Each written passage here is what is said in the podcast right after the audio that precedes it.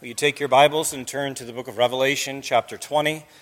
We'll consider verses 7 through 15 this morning. In our study of this book, I have tried to make it like you were reading through the Bible, not reading through a systematic theology. According to the systematic theology books, the chapter that we are covering and covered last week is one of the most hotly debated chapters in all the Bible, Revelation 20. But when you read this book of the Bible, like any other book of the Bible, what it means seems quite plain. And if we believe that God is saying plainly what he means to say, even a child here can appreciate the story that Christ will come one day and conquer so instead of asking primarily the question, well, how does, how does this passage fit into my systematic theology? Instead, we've tried to answer the question, how does this passage fit into the context?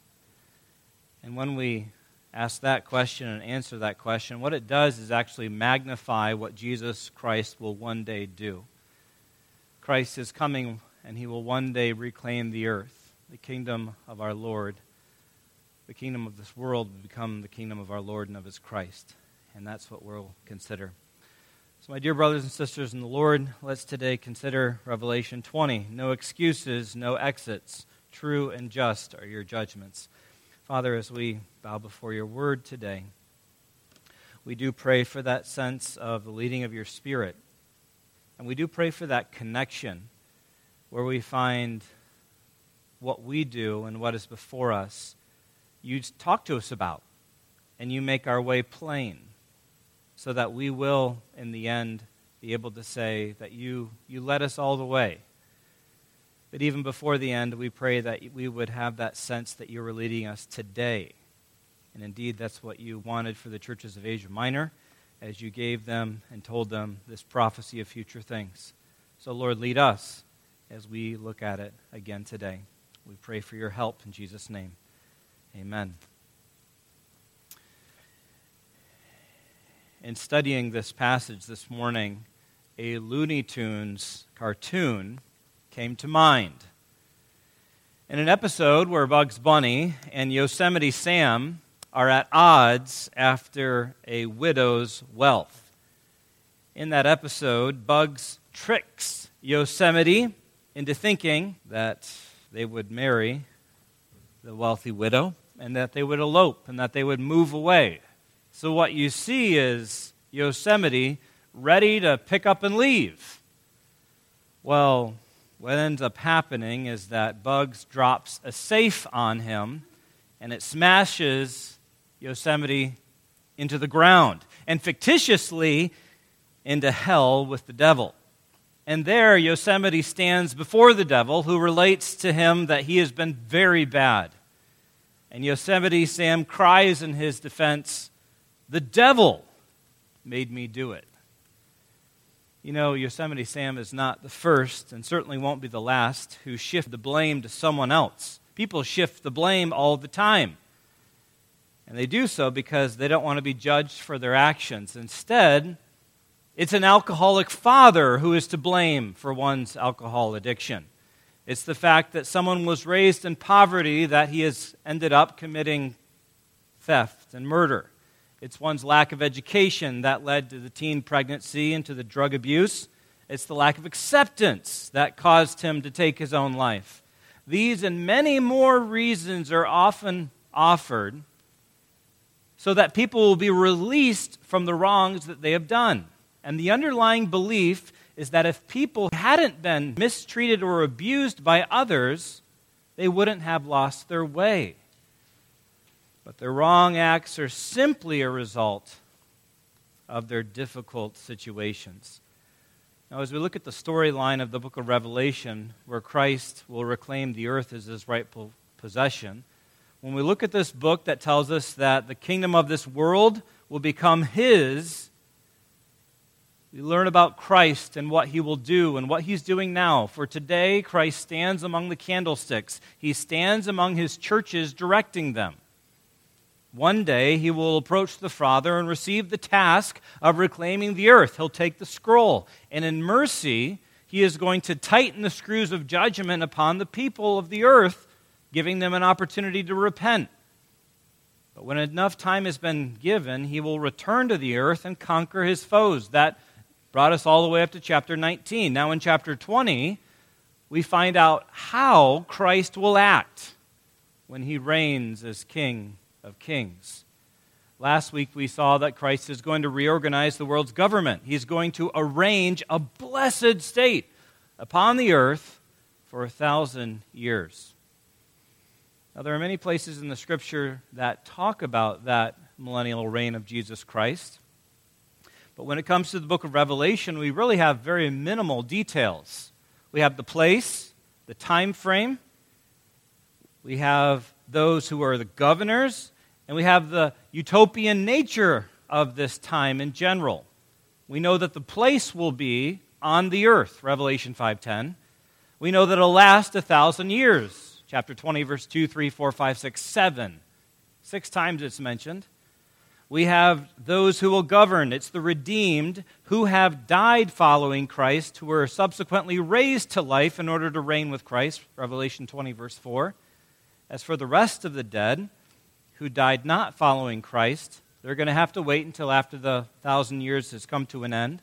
Then they'll be brought to life and be arraigned before Christ. And last, we have a brief, brief statement of what that time will be like. It will be a blessed state. Blessed are those who partake in the first resurrection. So, this book of Revelation reveals to us these details about the millennium, the thousand year reign of Christ but there's a statement in the midst of those verses, verses 1 through 6, that is very curious, something that I want each one of us to look at this morning. It tells us what is going to happen after the millennium. Look at verse 3. After saying that Satan will be bound, he'll be imprisoned in the abyss, it says, after that, after these things, the devil must be released for a little while. The release of the devil following the millennial reign of Christ is necessary according to God's plan. And you might think, well, why? It doesn't seem like releasing the devil is a good idea. I mean, what's the point of that? Keep him locked up. That's what we'd think. Well, I want you to remember, young people, all the way back to Genesis chapter 8. Back in Genesis chapter 8, Noah was on the ark because the world was covered by water. You recall in Genesis 8 that Noah released a dove. You remember why he did that? He released a dove in order to determine if the waters had subsided. So the first dove he sent out, and it came back with nothing. The second dove came back with an olive leaf, and the third dove did not return at all because it had found a home. And thereby Noah learned about the state of the, the earth and the water being subsided. So now we come to Revelation 20, and the question is this What is the release of Satan going to reveal? We know that it's going to lead to the final defeat of evil but it's going to do so in such a way that the justice of Jesus Christ is magnified. And again and again in the book of Revelation, heaven has sung, and heaven's songs guide us in understanding our thoughts about Christ and his judgments. So in Revelation 19 2, it says this True and just are your judgments. And that's what we're going to find to be the case here. Christ is going to deal with evil once for all in justice. Christ is going to show his justice in the defeat of evil once for all. And we'll see this in two parts. First, in verses 7 through 10, Christ is going to prove his justice by permitting the final insurrection. And then in verses 11 through 15, Christ will prove his justice by passing the final judgment. In both cases, Christ is going to prove how it will be when he reigns. It will be a reign of justice. So look with me at, at verse 7. And when the thousand years are ended, Satan will be released from his prison. The devil's going to be released after the millennium. Released from where? From the abyss. He's not on the earth, he's in the abyss. What, what will he do when he is released? What will it reveal? Well, verses 7 through 9 are going to show us that the wicked are going to continue to act wickedly. Satan is still going to turn people against Christ. Look at verse 8. Satan will come out to deceive the nations that are in the four corners of the earth, Gog and Magog, to gather them for battle. Their number is like the sand of the sea. So we see that prison did not change Satan for the better. Instead, the deceiver of the whole world is out to deceive the world again. And just like Jezebel and the church of Thyatira led people astray into immorality and idolatry, so Satan is going to lead people astray who had enjoyed and experienced the millennial reign of Jesus Christ. And like the prophecy about Gog and Magog in Ezekiel, Satan is going to gather people to attack Israel. He's going to turn people against Jesus Christ. Wicked are still going to act wickedly. Satan is still going to deceive. And people are still going to rebel against Christ. Look at the end of verse 8 and verse 9. Their number is like the sand of the sea and they march up over the broad plain of the earth and surround the camp of the saints and the beloved city. That's the city of Jerusalem. And you look at that phrase and you have to wonder to yourself how did Satan find anyone who would follow him, let alone a number like the sand of the sea? I mean, people have been enjoying the rule of Christ on the earth, which is a blessed utopian state. Just think about that for a moment. People have lived for hundreds of years. The devil has been bound in the abyss so that there's been no temptation by the enemy. There has been peace everywhere in the earth, no war. This is a time of prosperity, not poverty. This is a time of knowledge, not ignorance. This is a time of justice, not partiality. I mean, honestly, what more could a person hope for? And how could someone possibly be led astray from such a situation under Christ's rule? While there has been no enemy without, there has still been an enemy within. For those who entered the millennial reign in their natural state or were born during the millennial reign of Christ, they still possess a sinful heart that wants absolute freedom the perfect, peaceful, prosperous, and impartial rule of Christ is not enough for the enemy within. The depraved heart wants autonomy. People want to do what they want to do. People don't want to be told what to do. Those of us who are parents understand that very quickly. How many times have we seen a child grow up in a Christian home only to have him move out one day, and when he moves out, he leaves all of his faith behind.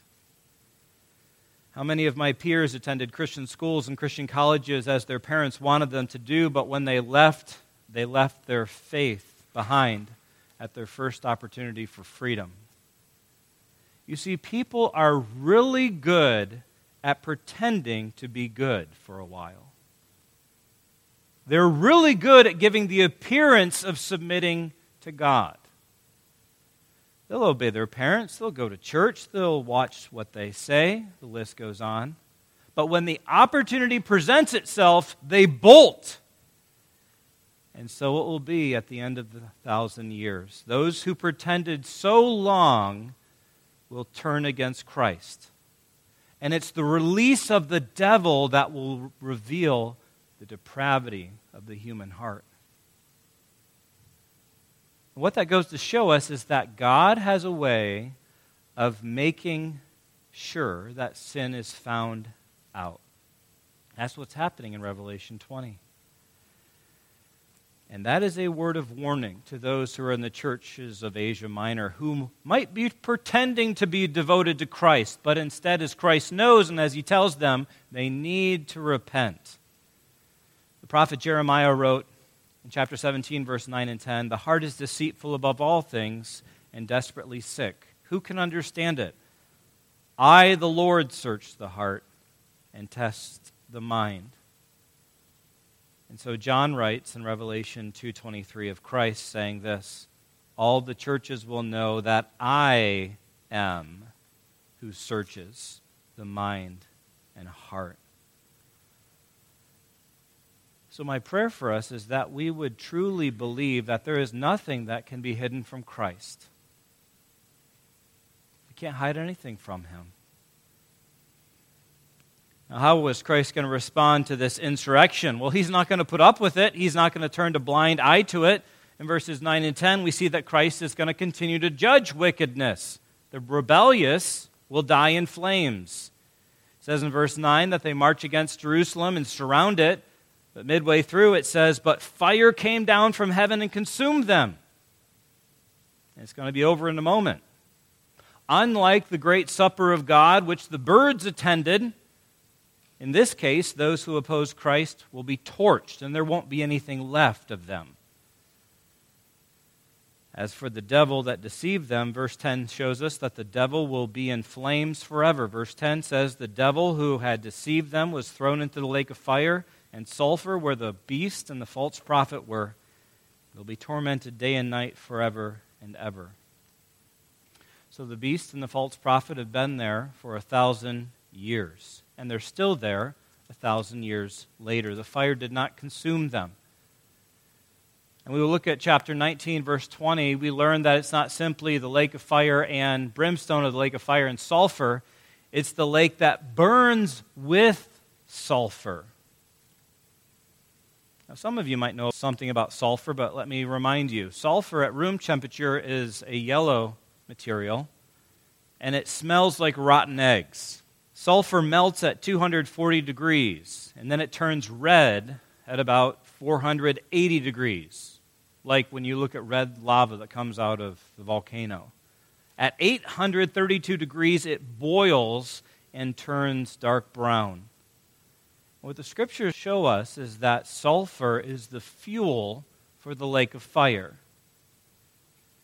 We learn from these verses that the torment from this fire is continual. It says day and night, forever and ever. There is no rest, there are no exits from this lake of fire. This unholy trinity deserves this justice from Jesus Christ, the lake of fire. And what Christ is going to prove is that he is just.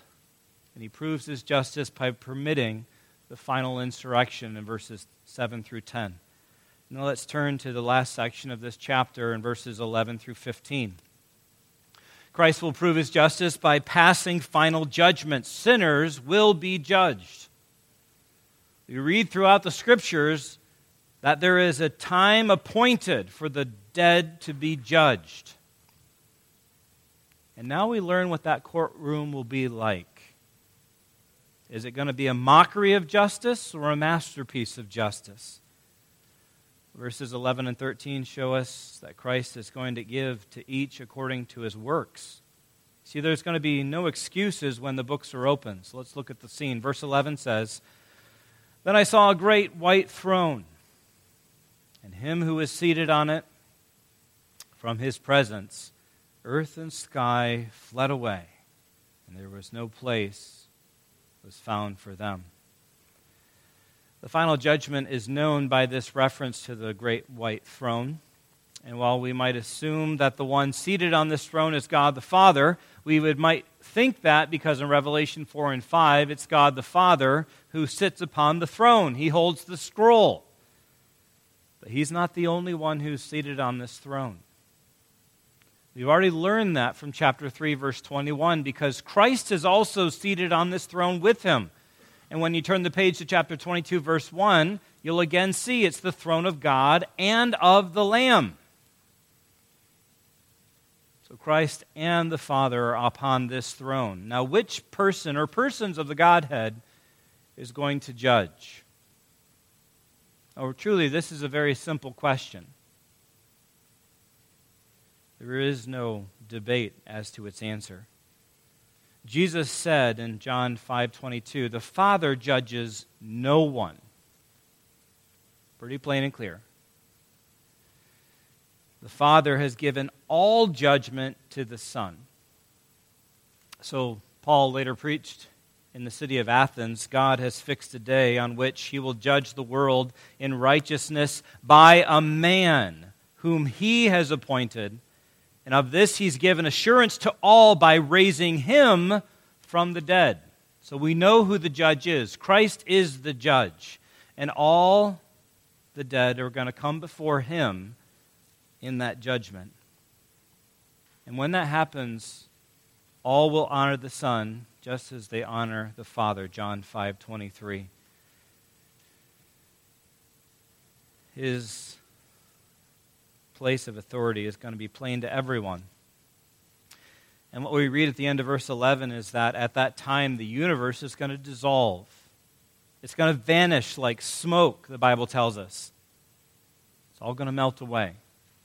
It's going to be a fearsome scene, but it is going to be a fair scene. Look at verses 12 and 13, where it says and teaches that the dead are judged by what they have done.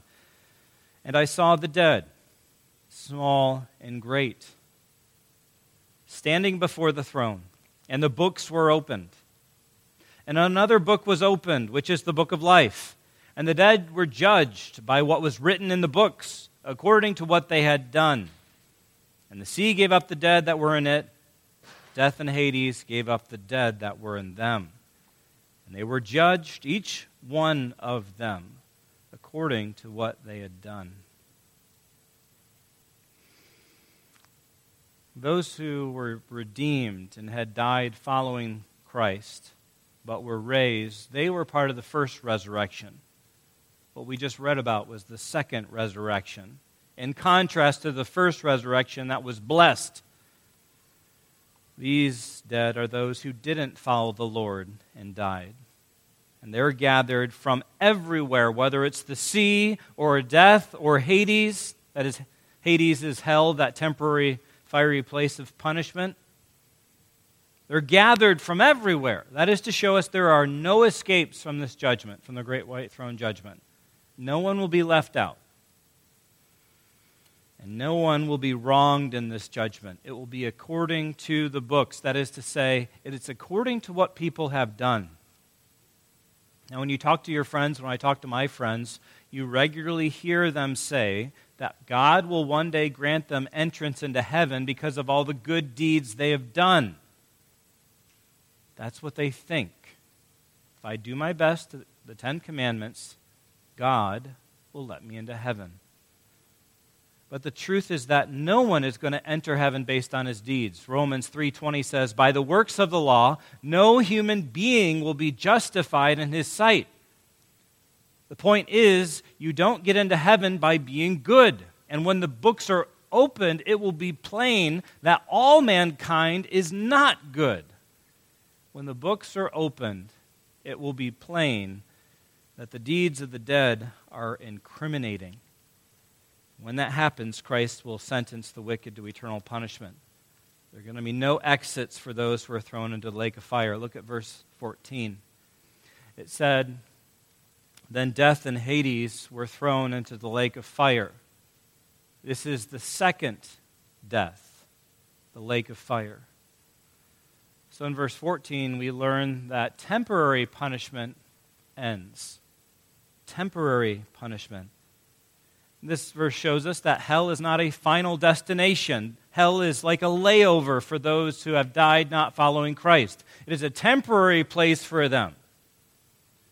Hell will give up the dead to stand before God at the great white throne. That hell, death and hell, will go to the lake of fire. It will be done with. And verse 15 If anyone's name was not found written in the book of life, he was thrown into the lake of fire.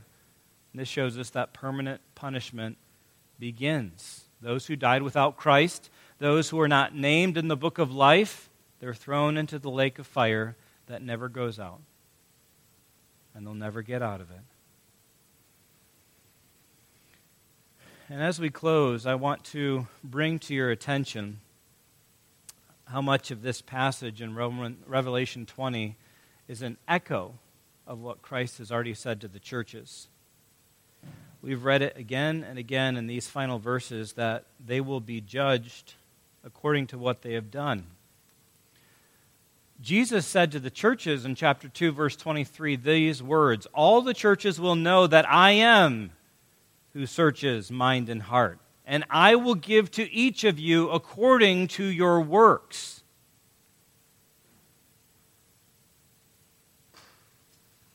So, what we find is that there is a standard for Christ's people, there's a standard for those who don't follow Christ. And according to Revelation, it's according to what they've done. Say, how do we consider that? Are we actually saved by what we do? Well, no. That's not it at all. That's not what it means. There's a judgment according to the books, and there's a judgment according to the book of life. And that book of life has also been mentioned by Jesus when he spoke to the churches. Jesus promised the churches in chapter 3, verse 5 the one who conquers will be clothed thus in white garments, and I will never blot his name out of the book of life. So it seems that there's two matters before us, and we have to consider what does it mean for us?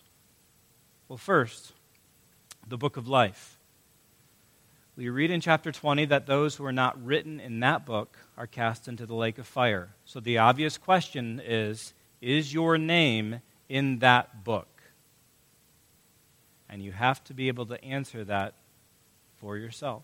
No one else can answer that for you. But Christ promises to those who will follow him that he'll never blot their name out of that book.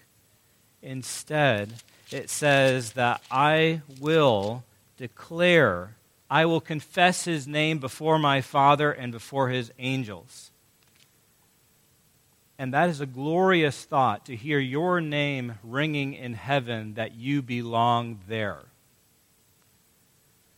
So, the first matter we have to consider is Is your name in the book of life? The second matter I think we need to consider, given the fact that Christ said to the churches they'll be judged by what they do.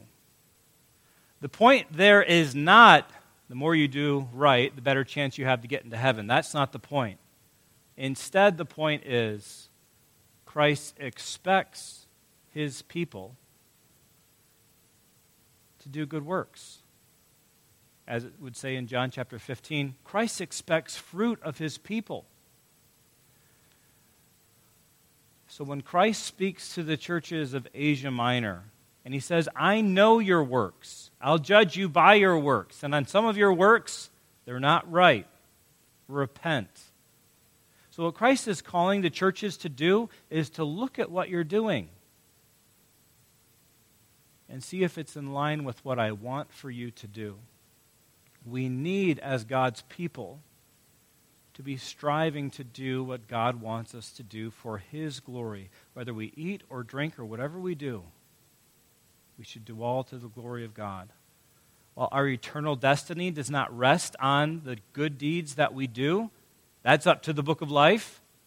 Christ still calls for his people to not be half heartedly devoted, but fully devoted to him, doing things for his glory. And if we find something in our life that isn't to His glory, we need to repent of that. Take responsibility for that. So many people in the world today, just like Yosemite Sam, they want to blame it on the devil. The devil made me do it.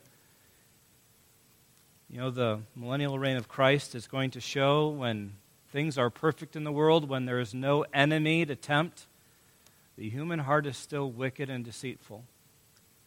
And what we have to do as God's people is acknowledge that, repent of our sin, and humbly follow the Lord. That's what He desires of us, instead of casting the blame on someone else. In that day, there will be no excuses, there will be no exits. Father, thank you for